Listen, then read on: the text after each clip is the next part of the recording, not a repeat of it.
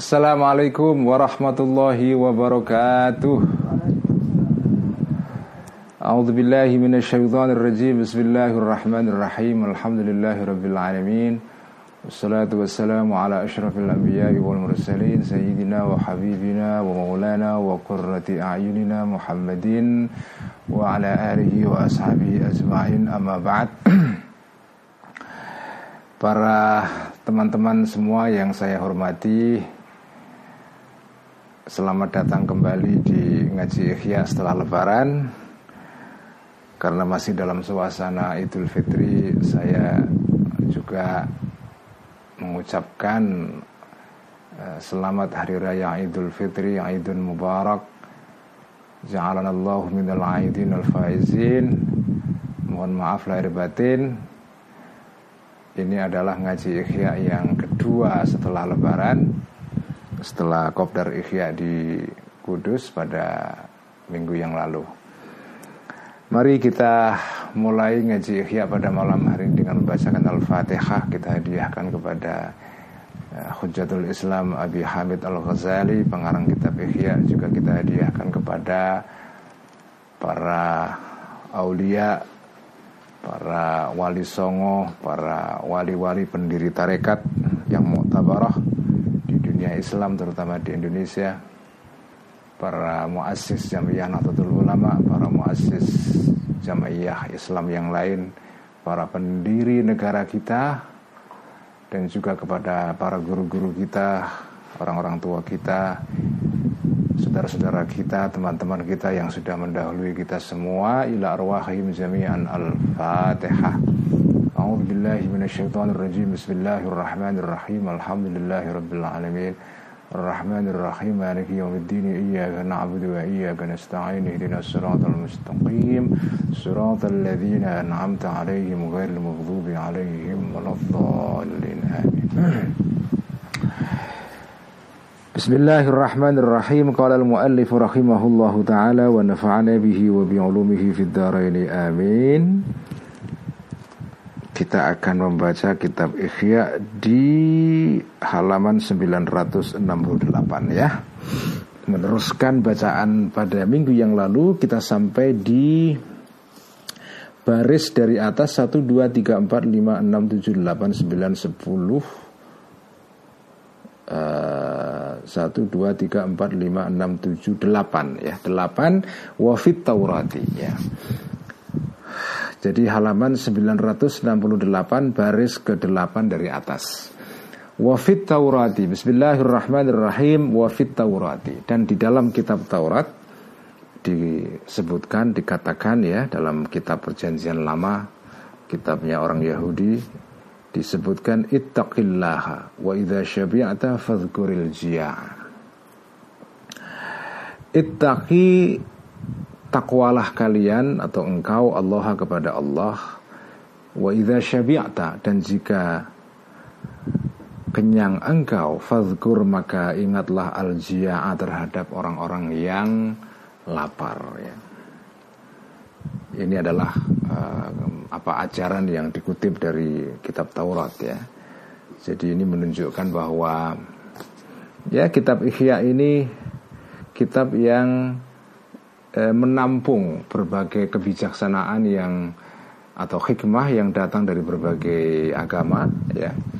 Kita sudah sering kali membaca di kitab Ihya ini kutipan dari uh, Nabi Isa atau Yesus ya dari perjanjian baru dari kitab Taurat ya sekarang kita baca dan juga dari uh, pernah kita baca dulu dari Cina juga ada disebutkan ya Uh, jadi kitab kitab Ihya ini menarik karena di dalam kitab ini kita menjumpai ajaran-ajaran uh, yang berasal dari luar Islam ya.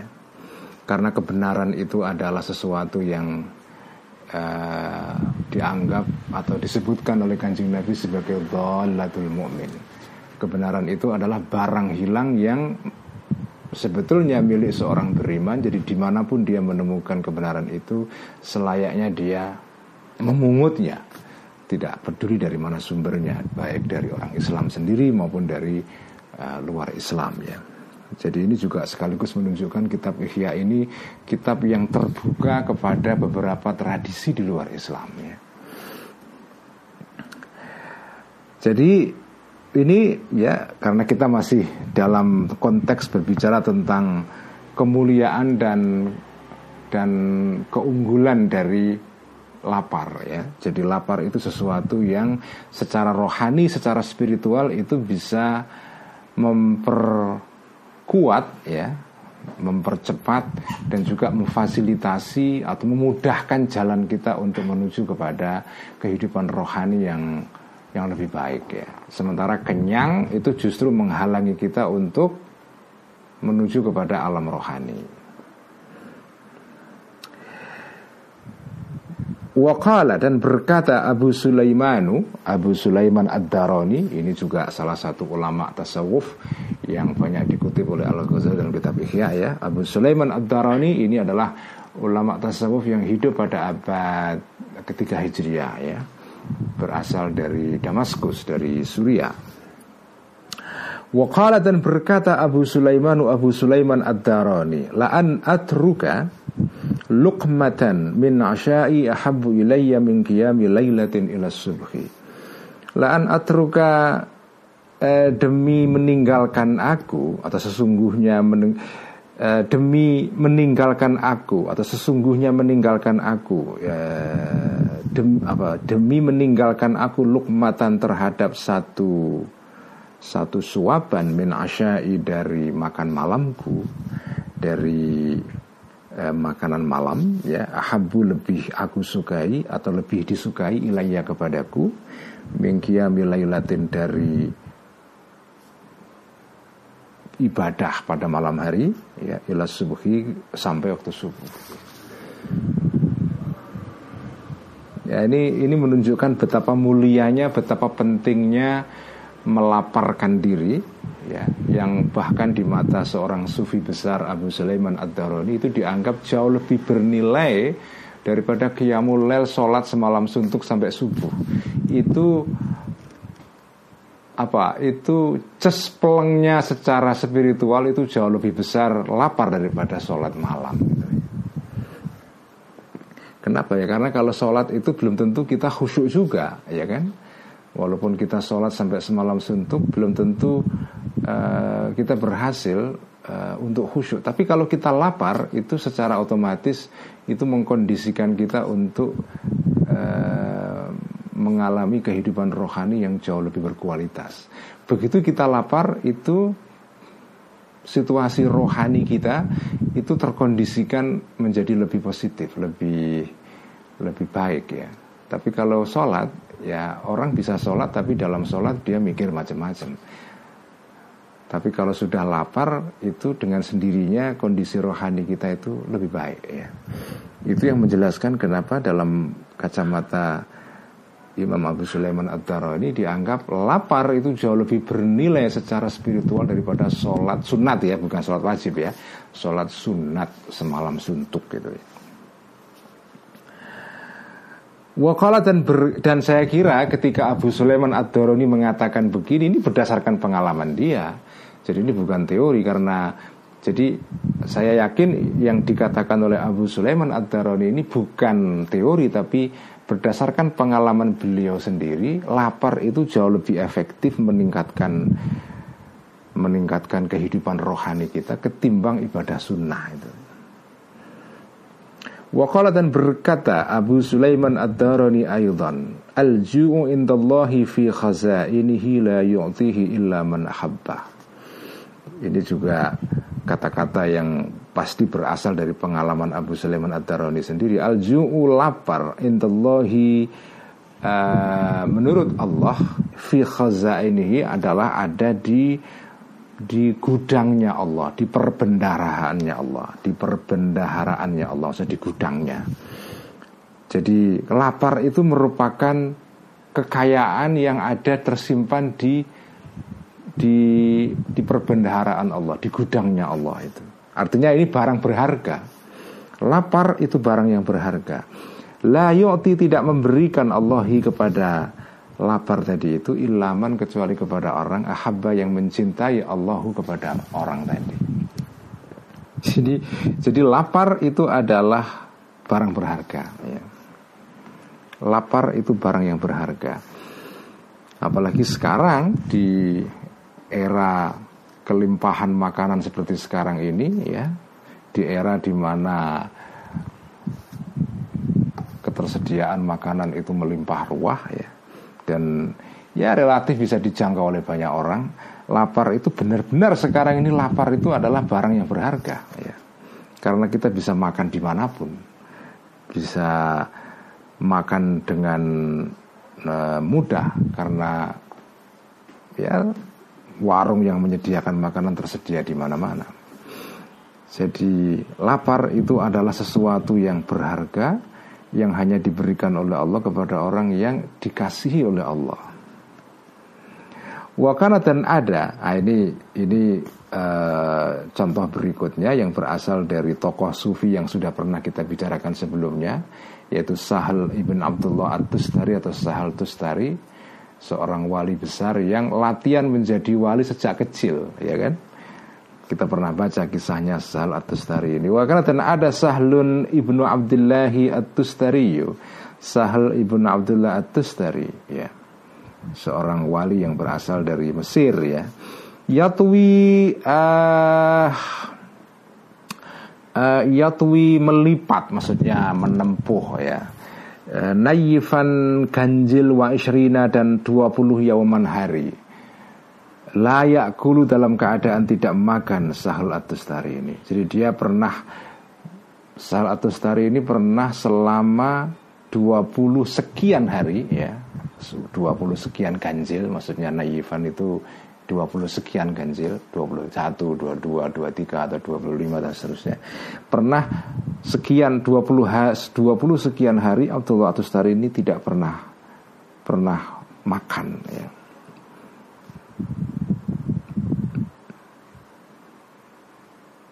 Ya ini ini sesuatu yang memang tidak semua orang bisa melakukan karena karena butuh latihan panjang seperti kita pernah baca dalam kisah sebelumnya Sal Atustari ini kan belajar untuk menjalani kehidupan spiritual ini ya itu sejak kecil dilatih oleh pamannya sendiri untuk apa ya menjadi seorang seorang sufi ya dengan mengontrol makanannya dan puasa sejak zaman kecil dan seterusnya ya. Sehingga ketika beliau sudah besar ya sudah terbiasa tidak makan dalam waktu yang panjang itu ya.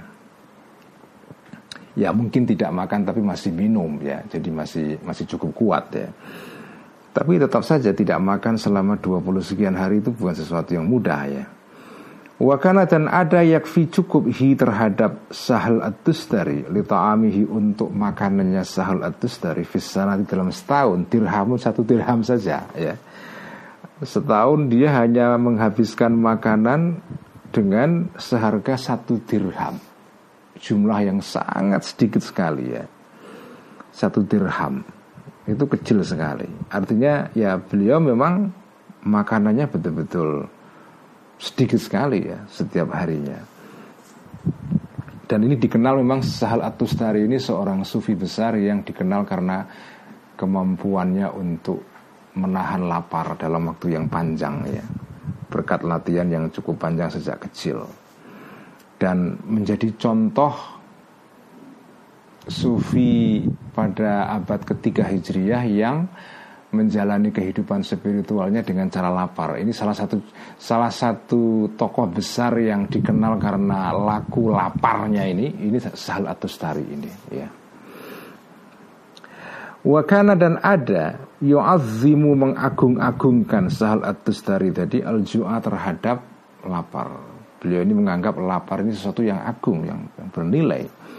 Wa dan dan apa menekankan pentingnya ya atau menekankan begitu penting Abdullah atau Starifi dalam soal lapar ini atau fi di dalam ta'zimnya ya hatta qala sehingga berkata Abdullah atau Stari la yuwafi al qiyamata uh, la yuwaf la yuwafi al qiyamata amala birrin afdhala min tarki fudulit ta'ami ya. Uh, hatta qala sehingga berkata Abdullah Atustar itu la yuwafi ya. Uh, tidak menjumpai ya seseorang atau la yuwafi tidak menjumpai al kiamat pada pada kiamat pada hari kiamat nanti amalu birrin ya uh, perbuatan yang baik, perbuatan yang bagus ya. Afdalu yang lebih utama mintar kifuduli ta'ami daripada meninggalkan makanan yang berlebih ya. Atau kelebihan makanan Atau bisa dibaca La yuwafi tidak menjumpai seseorang ya, Al kiamat pada hari kiamat Amala birrin terhadap uh, tindakan yang baik afdollah yang lebih utama mintar kifuduli ta'ami daripada meninggalkan kelebihan makanan. Iktidaan untuk mengikuti bin nabi di dalam atau dengan kanjeng Nabi Muhammad Sallallahu Alaihi Wasallam fi akli di dalam makannya kanjeng Nabi tidak ada perbuatan yang jauh lebih utama nanti di akhirat kecuali meninggalkan makanan yang berlebihan itu. Waqala dan berkata Sahal At-Tustari Lam yaral akyasu syai'an anfa'a minal ju'i lid-dini dunya ya. Lam yara tidak melihat Al-akyasu orang-orang yang pintar Yang cerdas ya Syai'an terhadap sesuatu Anfa'a yang lebih bermanfaat Minal ju'i daripada lapar Bermanfaat Lidini terhadap atau bagi agama wad dunia dan bagi dunia. Kalau orang pintar, kalau orang cerdas, orang mengerti, maka dia akan tahu bahwa tidak ada sesuatu yang lebih bermanfaat dalam konteks kehidupan agama maupun dunia melebihi lapar itu sendiri ya. Wakala dan berkata Sahal At-Tustari lagi ya La a'lamu syai'an adarra ala tullabil akhirati minal akli La a'lamu tidak mengetahui aku syai'an terhadap sesuatu adarra yang lebih berbahaya Ala tullabil akhirati terhadap orang-orang yang mencari akhirat ya Maksudnya orang-orang yang melakukan suluk menuju akhirat Minal akli daripada makan Maksudnya makan yang berlebihan ya Jadi ya ini ini semua yang kita baca ini adalah uh, dalil-dalil uh, atau contoh-contoh uh, yang berasal dari ucapan para sufi-sufi besar yang hidup sebelum Al-Ghazali yang menunjukkan betapa mulianya lapar itu ya. Ya seperti sudah berkali-kali saya katakan ya. Jadi ajaran yang disodorkan oleh kitab Ihya ini sebetulnya adalah semacam uh, cara hidup alternatif ya uh, inilah cara hidup yang di uh, diusulkan atau diajarkan oleh kitab Ihya jika kalian ingin menempuh kehidupan rohani meningkatkan kehidupan rohani kita jalan terbaik adalah antara lain kita harus mengurangi intake mengurangi uh, supply atau makanan kita ya. Bahkan kalau ingin makin apa makin meningkat level kerohanian kita ya jumlah yang kita makan makin sedikit. Ya contoh yang sangat ekstrim adalah ya tadi itu Sahal Atustari ya yang dalam satu tahun hanya mengkonsumsi makan seharga satu dirham. Itu sangat sedikit sekali ya. Ya tentu saja kita tidak akan mungkin berat meniru ini secara total ya. Seperti sudah pernah saya katakan berkali-kali ini kan yang ditulis oleh Al-Ghazali ini adalah contoh-contoh dari orang-orang yang memang excellent sekali. Ini orang yang ya wali-wali yang sudah sampai kepada makom yang sangat tinggi ya.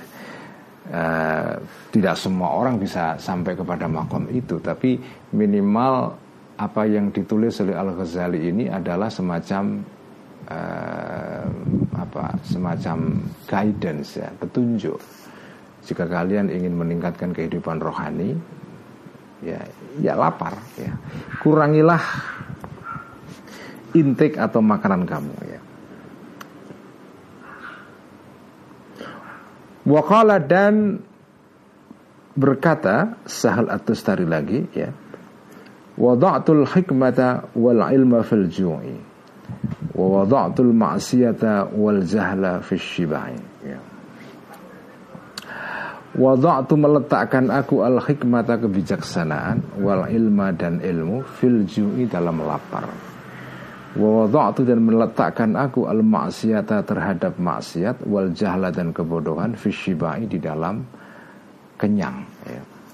Jadi korelasi kenyang itu korelasinya dengan maksiat dan kebodohan sementara lapar itu korelasi hubungannya adalah dengan kebijaksanaan dan ilmu ya. Karena itu orang yang lapar itu lebih kondusif ke situasi rohaninya untuk mendapatkan kebijaksanaan hikmah dari Allah ya. Mendapatkan ilmu ilhami dari Allah Sementara dalam keadaan kenyang kita tidak kita kita menjadi lebih sulit untuk mendapatkan itu semua. Waqala dan berkata Sahal At-Tustari Ma'ubidallahu bisyai'in afdala min mukhalafatil hawa fi tarkil halali Ma'ubida tidak disembah Allahu Allah bisyai'in dengan tindakan dengan sesuatu afdola yang lebih utama min mukhalafatil hawa dari menentang hawa nafsu fitarkil halali di dalam meninggalkan sesuatu yang halal ya. ini meninggalkan sesuatu yang halal bukan yang haram. Kalau yang haram sudah jelas. Jadi tidak ada sesuatu yang lebih baik untuk mengabdi kepada Allah melebihi lapar dan meninggalkan sesuatu yang halal. Artinya meninggalkan konsumsi yang berlebihan terhadap sesuatu yang halal itu. Wakat dan telah datang fil hadithi di dalam hadis uh, sabda kanji Nabi berikut ini. Thuluthun lit ta'ami faman zada alaihi fa innama ya'kulu min hasanatihi.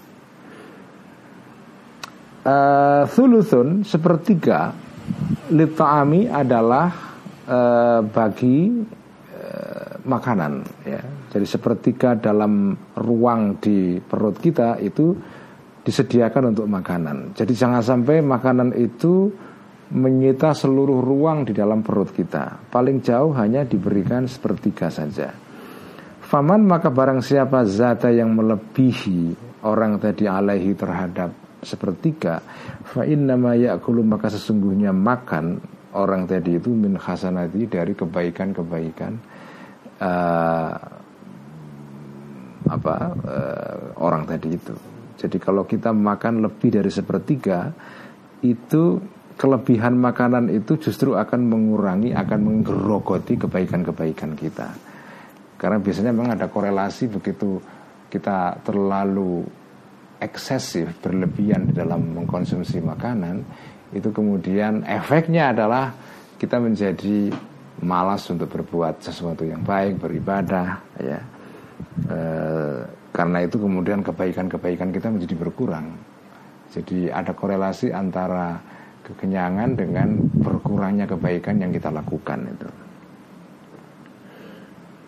Wasuila dan ditanya ya.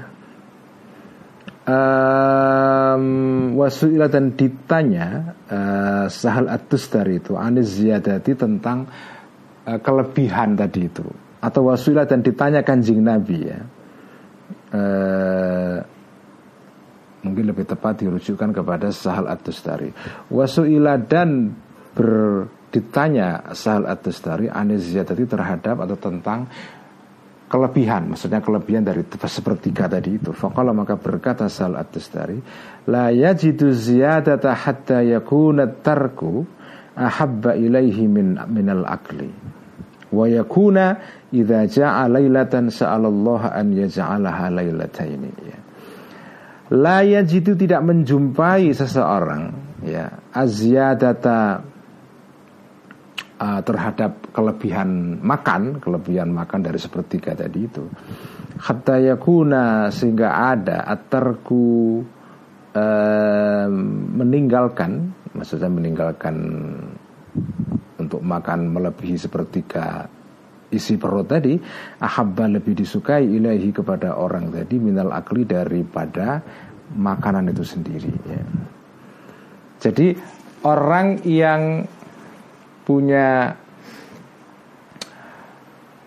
keseriusan untuk menempuh kehidupan yang rohani begitu dia makan dan apa eh, ya begitu dia makan maka dia selalu berusaha untuk mengurangi intiknya atau makanannya itu kurang dari sepertiga perut atau ya sepertiga dari isi perutnya ya jadi kalau ada orang sudah punya habit, sudah punya kebiasaan dalam makanan, begitu dia makan otomatis dia akan menyetop makanan itu berhenti pada sepertiga isi perutnya atau ruang dalam perutnya. Kalau orang itu sudah mampu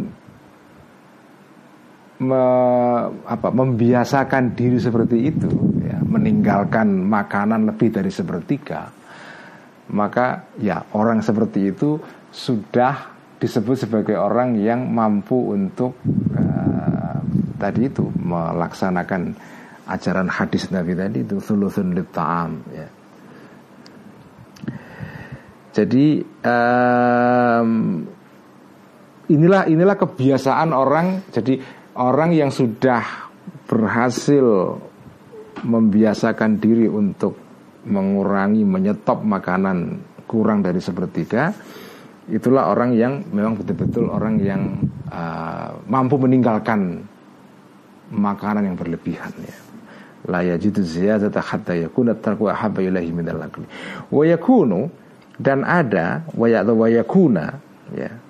Uh, dan ada idza jaa ketika lapar seseorang tadi itu lailatan pada suatu malam maka sa'al akan meminta orang tadi Allah kepada Allah an yaz'ala untuk menjadikan Allah terhadap Laila malam tadi itu Lailata ini sebagai dua malam. Begitu dia lapar satu malam Dia berharap Allah akan membuat dia lapar dua malam. Artinya ditambahkan kelaparannya hingga dua malam Begitu dia lapar dua malam Dia berharap ditambahkan kelaparannya menjadi tiga malam. Ya. Ya ini semua adalah intinya adalah mengurangi Eh, konsumsi makanan ya. Karena lapar itu adalah sesuatu yang secara rohani itu nilainya berharga sekali. Faida kana maka jika apa itu ada ya zalika tadi itu ya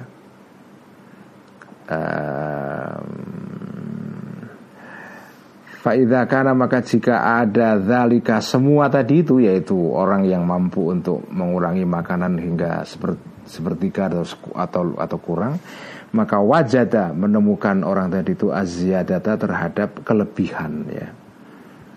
Wajada maka menemukan orang tadi itu azyadata terhadap kelebihan itu jadi kamu itu bisa mengerti batas makanan itu berlebih atau tidak itu kamu harus mampu me, ya mempraktekkan sendiri seperti yang diajarkan dalam kitab ini. Jadi disebut orang makan berlebihan misalnya sepertiga sepertiga perut itu ukurannya bagaimana kan kita nggak tahu juga ukuran perut kita itu ya kan uh, berapa luas, berapa berapa volume perut kita kan kita tidak tahu.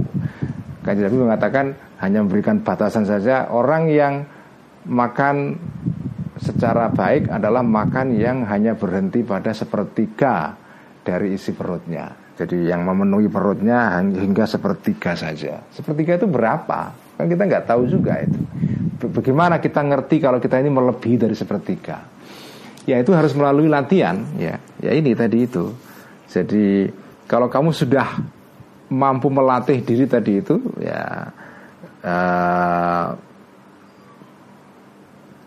apa kaidah yang diajarkan Al Ghazali adalah kalau kamu sudah bisa menanamkan sikap dalam diri kamu bahwa meninggalkan makan itu jauh lebih kamu sukai ketimbang makan itu sendiri. Atau misalnya kalau kamu sudah bisa melatih diri untuk misalnya kamu bisa lapar satu malam terus berharap hingga dua malam laparnya atau sudah mampu lapar dua malam kamu berharap bisa lapar tiga malam. Nah, kalau kamu sudah bisa melatih untuk melakukan itu semua, kamu akan tahu di mana batas sepertiga itu, ya dan di mana lebih, di mana kurang, di mana kamu sudah melebihi batas sepertiga dan di mana kamu bisa uh, berhenti sebelum sepertiga itu. Kalau kamu tidak melatih seperti itu, kamu nggak akan tahu batasnya karena akan makan kita begitu makan kita kemudian lengah sehingga kita melebihi batas tanpa kita ketahui. Jadi orang tidak mengerti batas layak jitu ziyada ini kalau tidak melatih diri untuk menguri, mengurangi makanan begitu rupa sehingga kamu itu lebih suka mak, tidak makan daripada makan. Lebih suka begitu kamu mampu menahan lapar dua jam, kamu bisa berharap lagi lapar tiga jam. Atau kalau kamu sudah mampu lapar tiga jam, kamu bisa kamu berharap bisa lapar lebih lama lagi menjadi empat jam. Mampu lapar 4 jam kamu berharap bisa lapar lebih lapar lagi 5 jam. Seterusnya. Jadi begitu kamu bisa sudah mampu melatih diri untuk meningkatkan terus tingkat kelaparan kamu maka kamu akan tahu di mana e, batas sepertiga itu ya di mana e, lebihnya di mana kurangnya itu. Ya karena kelebihan itu nggak bisa diukur karena kita nggak tahu ukuran perut kita kan. Wakala dan berkata Sahal At-Tustari ya, Ini menarik sekali apa yang dikatakan beliau ini. Masaral abdalu abdalan illa bi ikhmasil butuni Was-sahari Was-sumti wal khalwati Masara tidak jadi al-abdalu para wali-wali abdal ya. Wali-wali yang Ya Kalau menurut sebuah hadis Wali abdal itu wali yang begitu jumlahnya terbatas ya. Wakil ada yang mengatakan 12 ada yang mengatakan 40 ya. Wali ini begitu satu meninggal maka otomatis akan eh, digantikan oleh orang lain ya. Jadi tidak jadi dunia itu tidak pernah kurang jumlahnya dari 40 wali abdal begitu ada satu mati langsung ada orang lain yang menggantikannya dan biasanya wali abdal ini ya tidak kelihatan umumnya, tidak diketahui orang. Karena ini, mereka ini dianggap sebagai patok spiritual dari dunia ini ya. Disebut abdal karena ya tadi itu, begitu satu mati digantikan otomatis oleh orang lain. Atau disebut abdal karena mereka-mereka ini adalah ya menjadi badal atau menjadi pengganti kanjeng Nabi secara spiritual. Jadi ada istilah khalifah, ada istilah badal. Kalau khalifah itu ya pengganti kanjeng Nabi untuk melakukan tugas-tugas keduniaan yaitu pemimpin negara. Tapi kalau badal itu mengganti kanjeng Nabi dalam tugas-tugas spiritualitas atau kerohanian. Ya kalau dalam istilah orang-orang Syiah yang disebut sebagai para imam ya. Di dalam Sunni ada istilah namanya abdal ya. Eh, wali-wali yang menggantikan kanjeng Nabi di dalam urusan kerohanian. Yang begitu satu mati langsung digantikan oleh orang berikutnya. Nah wali-wali abdal ini mereka menjadi wali abdal. Masara tidak jadi al abdal wali-wali abdal. Abdalan sebagai abdal wali-wali badal wali abdal illa bi ikhmasil butuni kecuali dengan cara melaparkan perut wasahari dan e, terjaga pada malam hari begadang tidak tidur ya. Wasumti dan diam wal khalwati dan menyendiri ter, apa, meditasi atau menyepi ya. Uzlah khalwah itu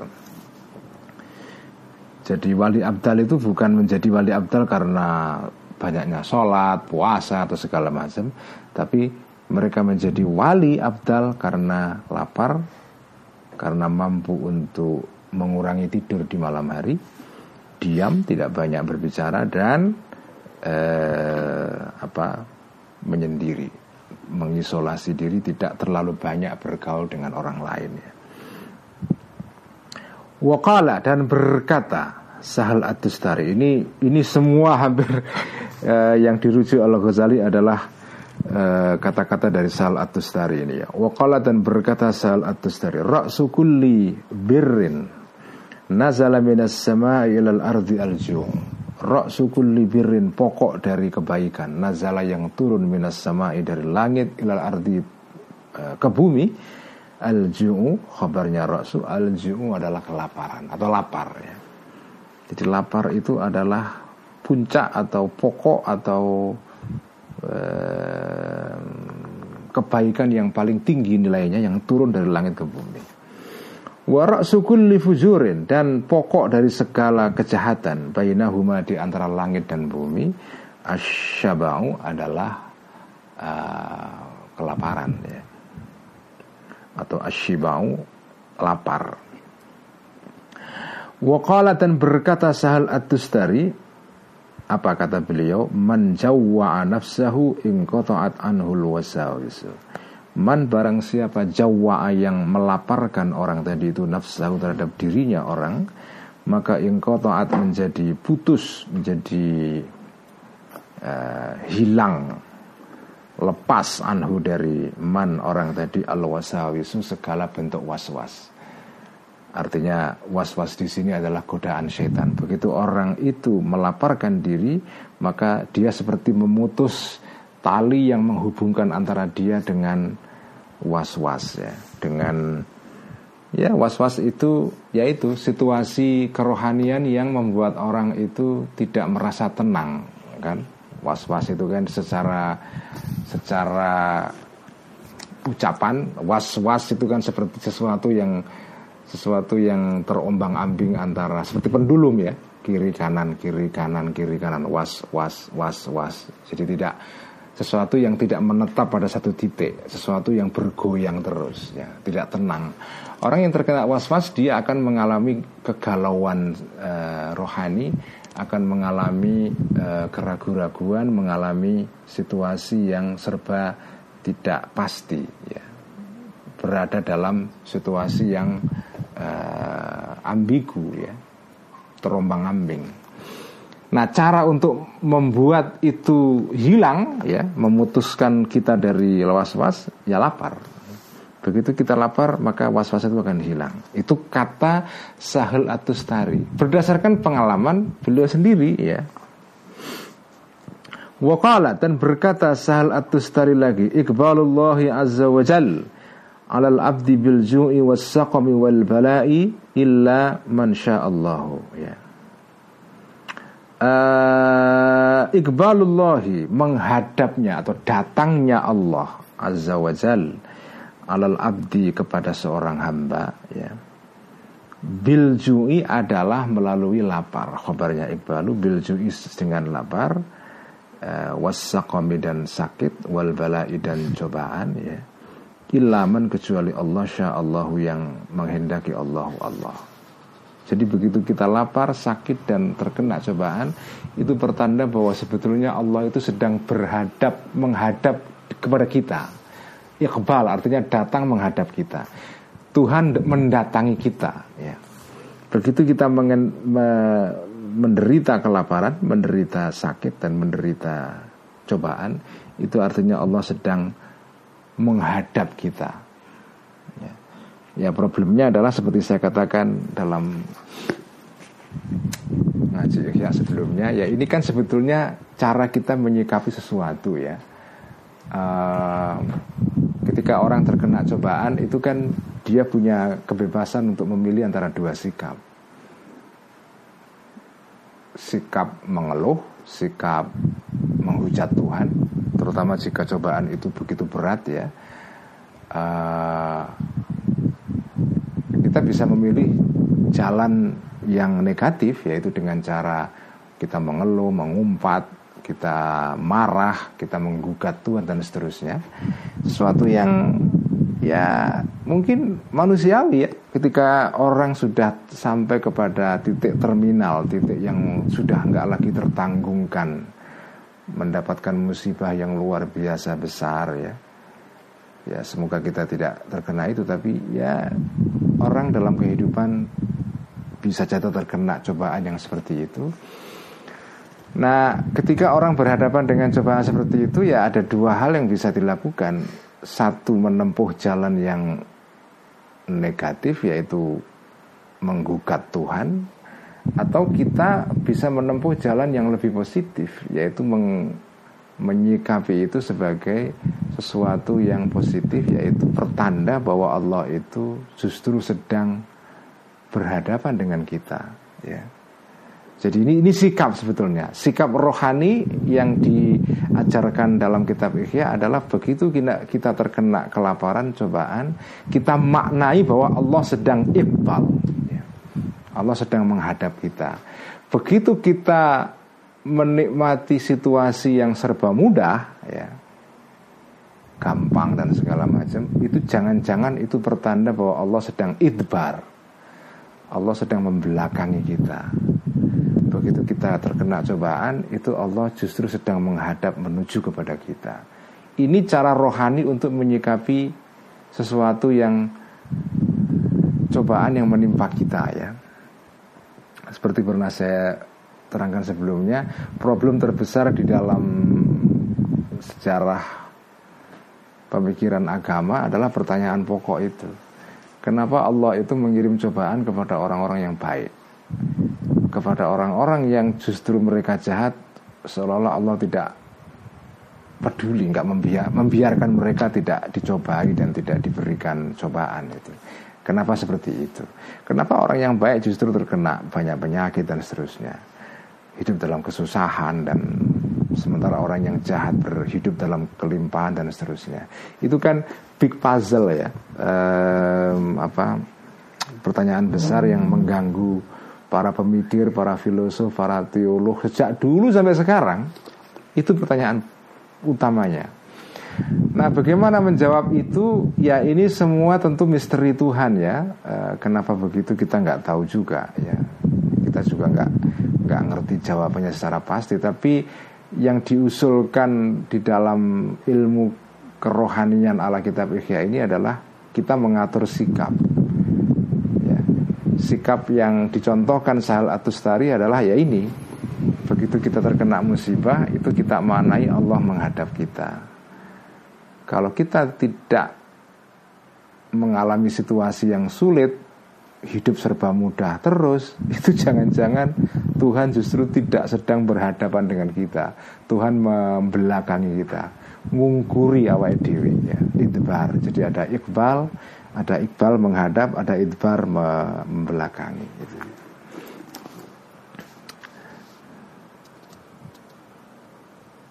Waqala dan berkata lagi Sahal At-Tustari I'lamu anna hadha zamanun la yanalu ahadun fihi najata illa bi dhabhi nafsihi wa qatliha bil ju'i was sahari wal juhdi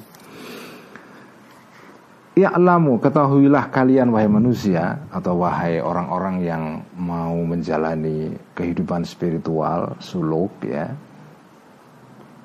Anna hadha, sesungguhnya sekarang ini waktu ini waktu di mana Sahal atau Stari hidup abad ketika Hijriyah ya abad ke-8 Masehi Layanalu zamanun adalah masa waktu. Zaman layanalu yang tidak memperoleh ahadun seseorang. Fihi pada zaman tadi an najata keselamatan. Orang tidak akan selamat. Ini adalah masa di mana orang tidak akan bisa selamat illa bidzabhi nafsi kecuali dengan cara menyembelih dirinya orang tadi itu. Menyembelih egonya ya Wakat lihatan membunuh dirinya atau egonya biljui dengan cara lapar wasahari dan mengurangi tidur wal juhdi dan uh, apa ber, bekerja keras dengan dalam ibadah maksudnya ya dan mujahadah.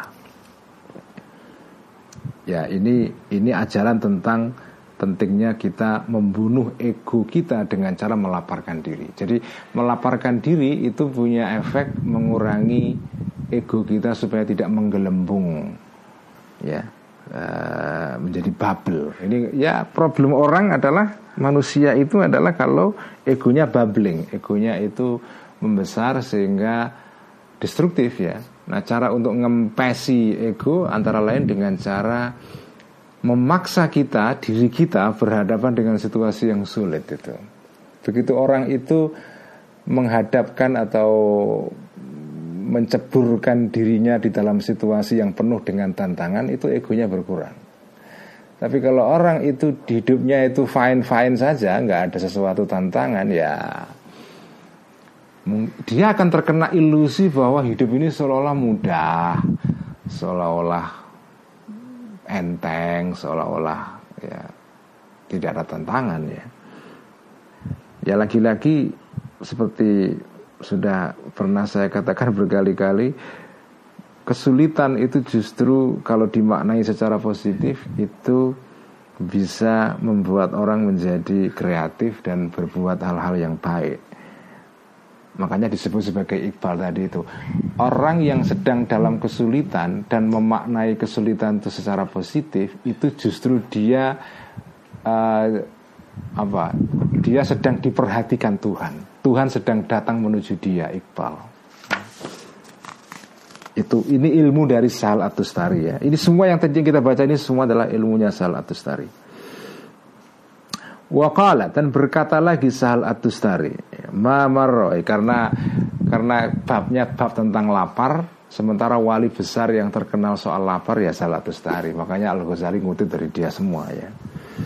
Wakala dan berkata asal Atustari Ma marra ala wajhil ardi ahadun syariba min hadal ma'i hatta rawiya fasalima minal ma'siyati wa in syakarallaha ta'ala fa kaifa shiba'u minat ta'ami Mamarra tidak lewat ala wajhil ardi di atas bumi ini ahadun seseorang.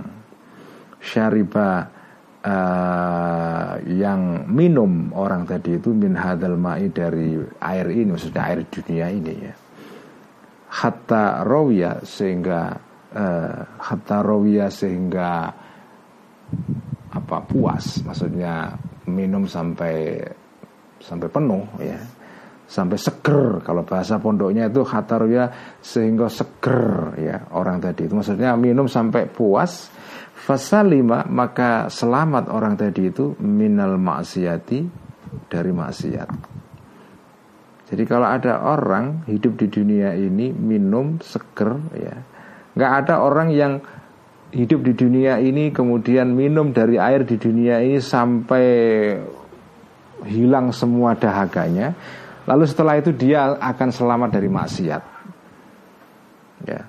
Artinya begitu kita mengkonsumsi makanan minuman, maka itu adalah itu itu potensial ya. Jadi ketika kita makan atau minum, itu potensial justru membuat kita apa? tergoda untuk melakukan tindakan yang melanggar aturan Tuhan atau maksiat ya. Jadi tidak ada orang yang minum sampai kenyang sampai penuh kecuali orang ini nanti justru akan tergoda untuk melakukan tindakan maksiat. Tidak ada orang yang makan minum sampai kenyang lalu selamat dari maksiat itu nggak ada. Ya. Begitu makan minum kenyang ya pasti itu potensial membawa orang itu kepada kemaksiatan. Wa in syakaro senadan walaupun bersyukur orang tadi itu ahad Allah kepada Allah Ta'ala. Meskipun setelah makan dan minum itu mengatakan Alhamdulillah bersyukur kepada Allah. Tetap saja situasi kenyang makan dan minum kenyang itu mengandung potensi ya, Membuat orang itu terjerembab ke dalam tindakan maksiat ya. Itu lapar ya ya. Apa itu uh, itu minum ya. Sekedar minum saja jadi minum sampai sampai hilang hausnya ya. Itu saja potensial menjerembabkan, menjerumuskan orang kepada maksiat. Fakaifa maka bagaimana asyibau kenyang minat to'ami dari makanan. Apalagi makan hingga kenyang. Lebih-lebih lagi potensinya untuk membawa kita kepada kemaksiatan itu. Uang minum saja juga padahal kan minum itu lebih ringan daripada makanan ya. Ya minimal kalorinya lebih rendah daripada makan. Itu itu saja bisa membuat kita terjerembab kepada kemaksiatan apalagi kenyang makan. Wasuila dan ditanya hakimun seorang bijak? Ya. kita nggak tahu siapa namanya. Ya seorang bijak artinya seorang filosof ya kalau disebut hakim di sini biasanya maknanya, filosof. Bi ayyi qaidin uh, uqayyidu nafsi. Seorang filosof, seorang bijak ditanya oleh seseorang, oleh temannya, bi ayyi qaidin dengan dengan belenggu apa, dengan ya dengan belenggu apa, uqayyidu membelenggu aku nafsi terhadap diriku. Bagaimana cara aku me, me, mengendalikan egoku, mengendalikan diriku, membelenggu diriku dengan cara apa? Kala berkata atau menjawab hakim tadi Seorang filosof tadi itu Qayyidha bil ju'i wal atashi Qayyid belenggulah Kendalikanlah engkau ha kepada nafsu Bil ju'i dengan cara lapar Wal atashi dan haus ya Wadhallil dan dan rendahkanlah dan hinakanlah engkau ha terhadap nafsumu bi zikri dengan cara menenggelamkan ketenaran. Bi zikri dengan cara menenggelamkan ketenaran wa tarkil izzi dan meninggalkan keluhuran ya. Tinggalkan eh, hal-hal e, yang membuat kamu jadi terkenal jadi e, dipandang orang yang besar. Itu cara untuk mengendalikan membunuh mengendalikan ego kamu itu. Ini ilmu yang diajarkan apa ya yang dikutip oleh kita kitab Ihya. Ini kan ilmu yang sebetulnya kita jumpai di dalam banyak tradisi-tradisi mistik ya atau tradisi tasawuf dalam banyak agama. Dalam dalam Buddhisme terutama kita akan berjumpa juga dengan ajaran seperti ini di dalam uh, Zen Buddhism atau Buddhisme Zen ya. Itu juga kita jumpai hal seperti ini. Dalam ajaran-ajaran uh, mistik dari berbagai tradisi agama baik timur maupun barat ya kita akan jumpai ini di dalam ilmu-ilmu yang berasal dari spiritualitas lokal dari Jawa misalnya kejawen kerohanian Jawa kita juga akan menjumpai hal yang sama. Jadi dan dan memang penting sekali ya orang itu sekali-kali dalam hidup berusaha ya bukan sekali-kali kalau bisa ciptakanlah kebiasaan dalam diri kita untuk membuat diri kita itu tidak membiarkan gelembung ego ini membesar terus menerus ya. Jadilah jadi usahakan diri kamu itu menghadapi situasi-situasi yang membuat ego kamu itu kempes begitu membesar kempesi, begitu besar kempesi, begitu besar kempesi. Karena ego yang membesar itu bisa destruktif, menghancurkan kehidupan batin itu.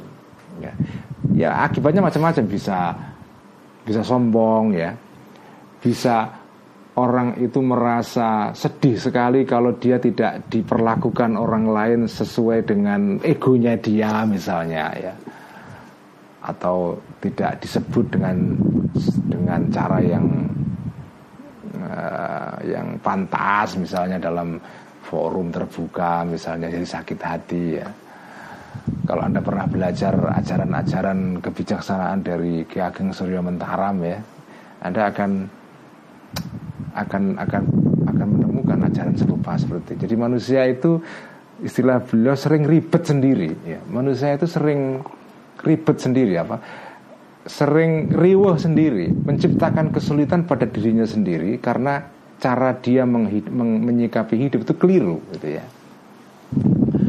uh, dia sedih atau dia marah dia galau karena ada orang lain yang misalnya berhasil mencapai prestasi tertentu dia sakit hati misalnya itu kan riwah itu ribet sendiri jadi orang yang menimbul menyebabkan Eh, kesulitan pada dirinya sendiri akibat dia tidak bisa menyikapi uh, hidup dengan cara yang tepat. Ya tadi ini tidak bisa mengendalikan egonya, ya. Akibatnya ribet sendiri, ruwet sendiri, kalau sendiri, sedih sendiri, marah sendiri. Padahal oh, orang lain nggak ngapa-ngapain ke dia, tapi karena kita melihat orang lain melakukan sesuatu yang kita tidak suka, lalu kita marah itu. Kenapa ya? Karena kita merasa kita penting atau kita merasa kita harus dihormati macam-macam lah ya. Jadi itu destruktif sekali itu. Itu menimbulkan keribetan itu ya.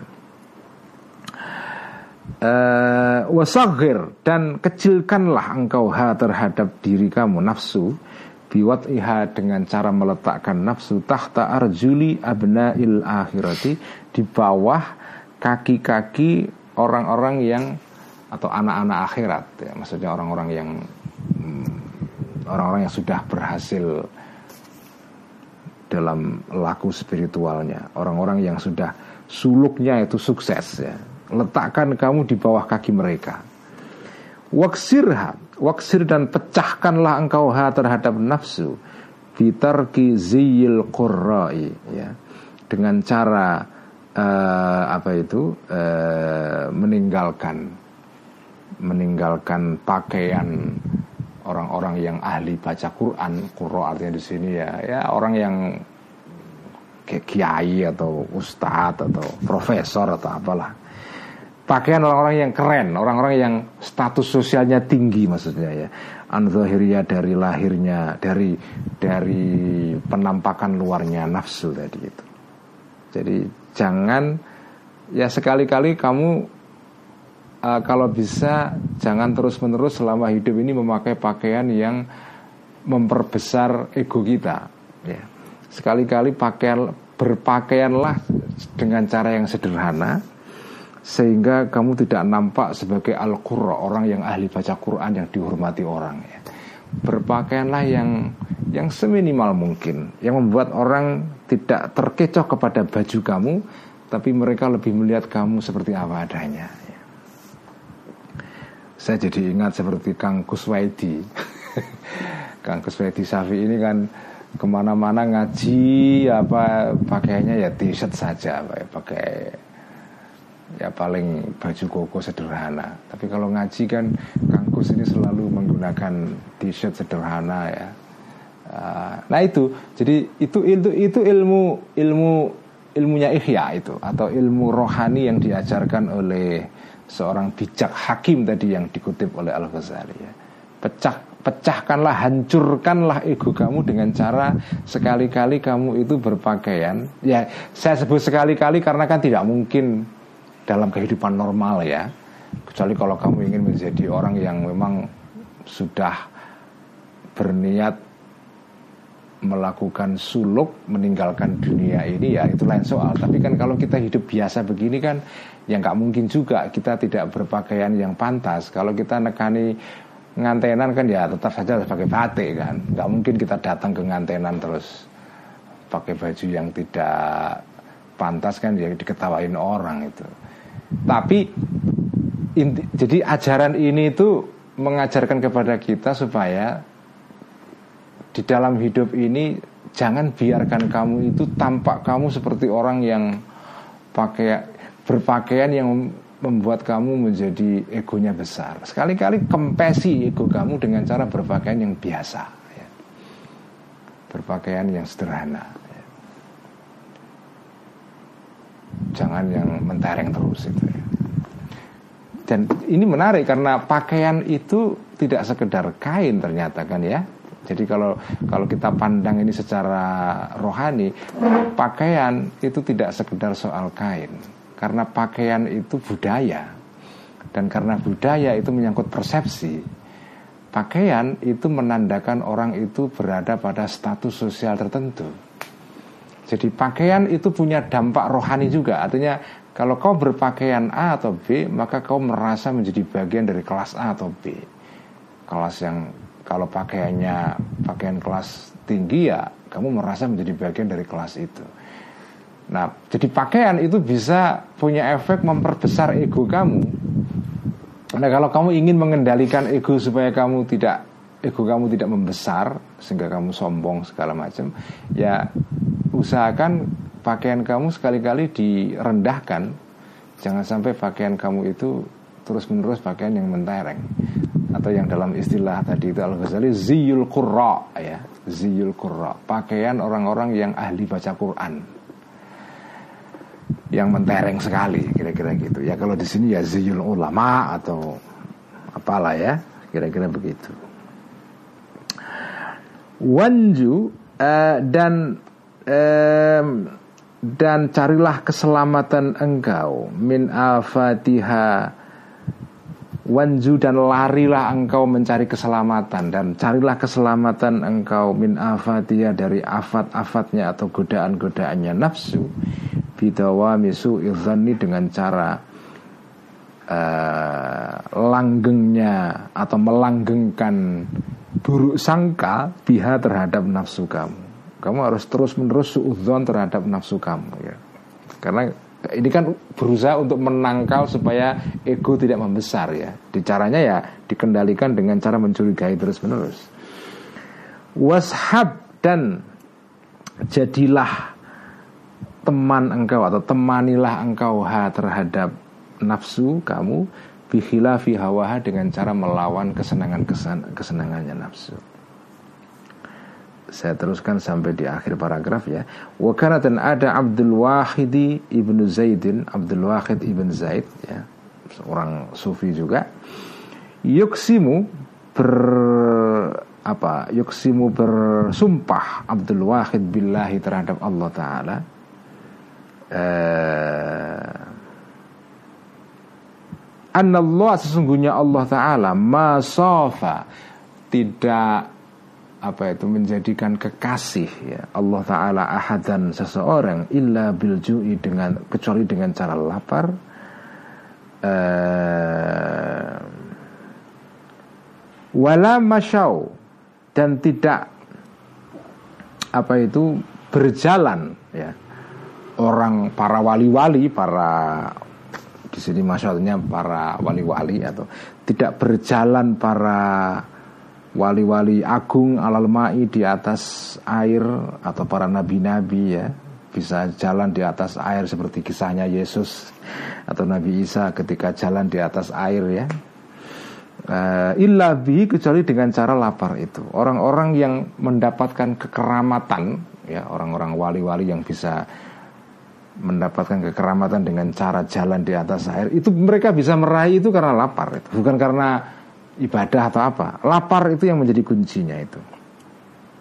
Walatuyat dan tidak dilipat lahum bagi orang-orang para wali-wali ya. Al ardu bumi illa bil kecuali dengan cara lapar. Orang-orang yang bisa menempuh jarak pan yang jauh sekali dengan cepat sekali ya. Walaupun tanpa kendaraan set langsung sampai ke tujuan ya dalam waktu yang singkat itu juga tidak bisa meraih kekeramatan seperti itu ya menempuh jarak yang panjang dengan sekejap mata itu kekeramatan itu juga tidak diperoleh kecuali illa biljui kecuali dengan cara lapar. Wala tawalla dan tidak mengasihi hum kepada orang-orang para wali-wali itu Allahu Allah taala illa biljui kecuali dengan kelaparan dengan lapar itu. Dengan kata lain, kunci sukses atau kunci keberhasilan para wali-wali itu adalah karena mereka lapar.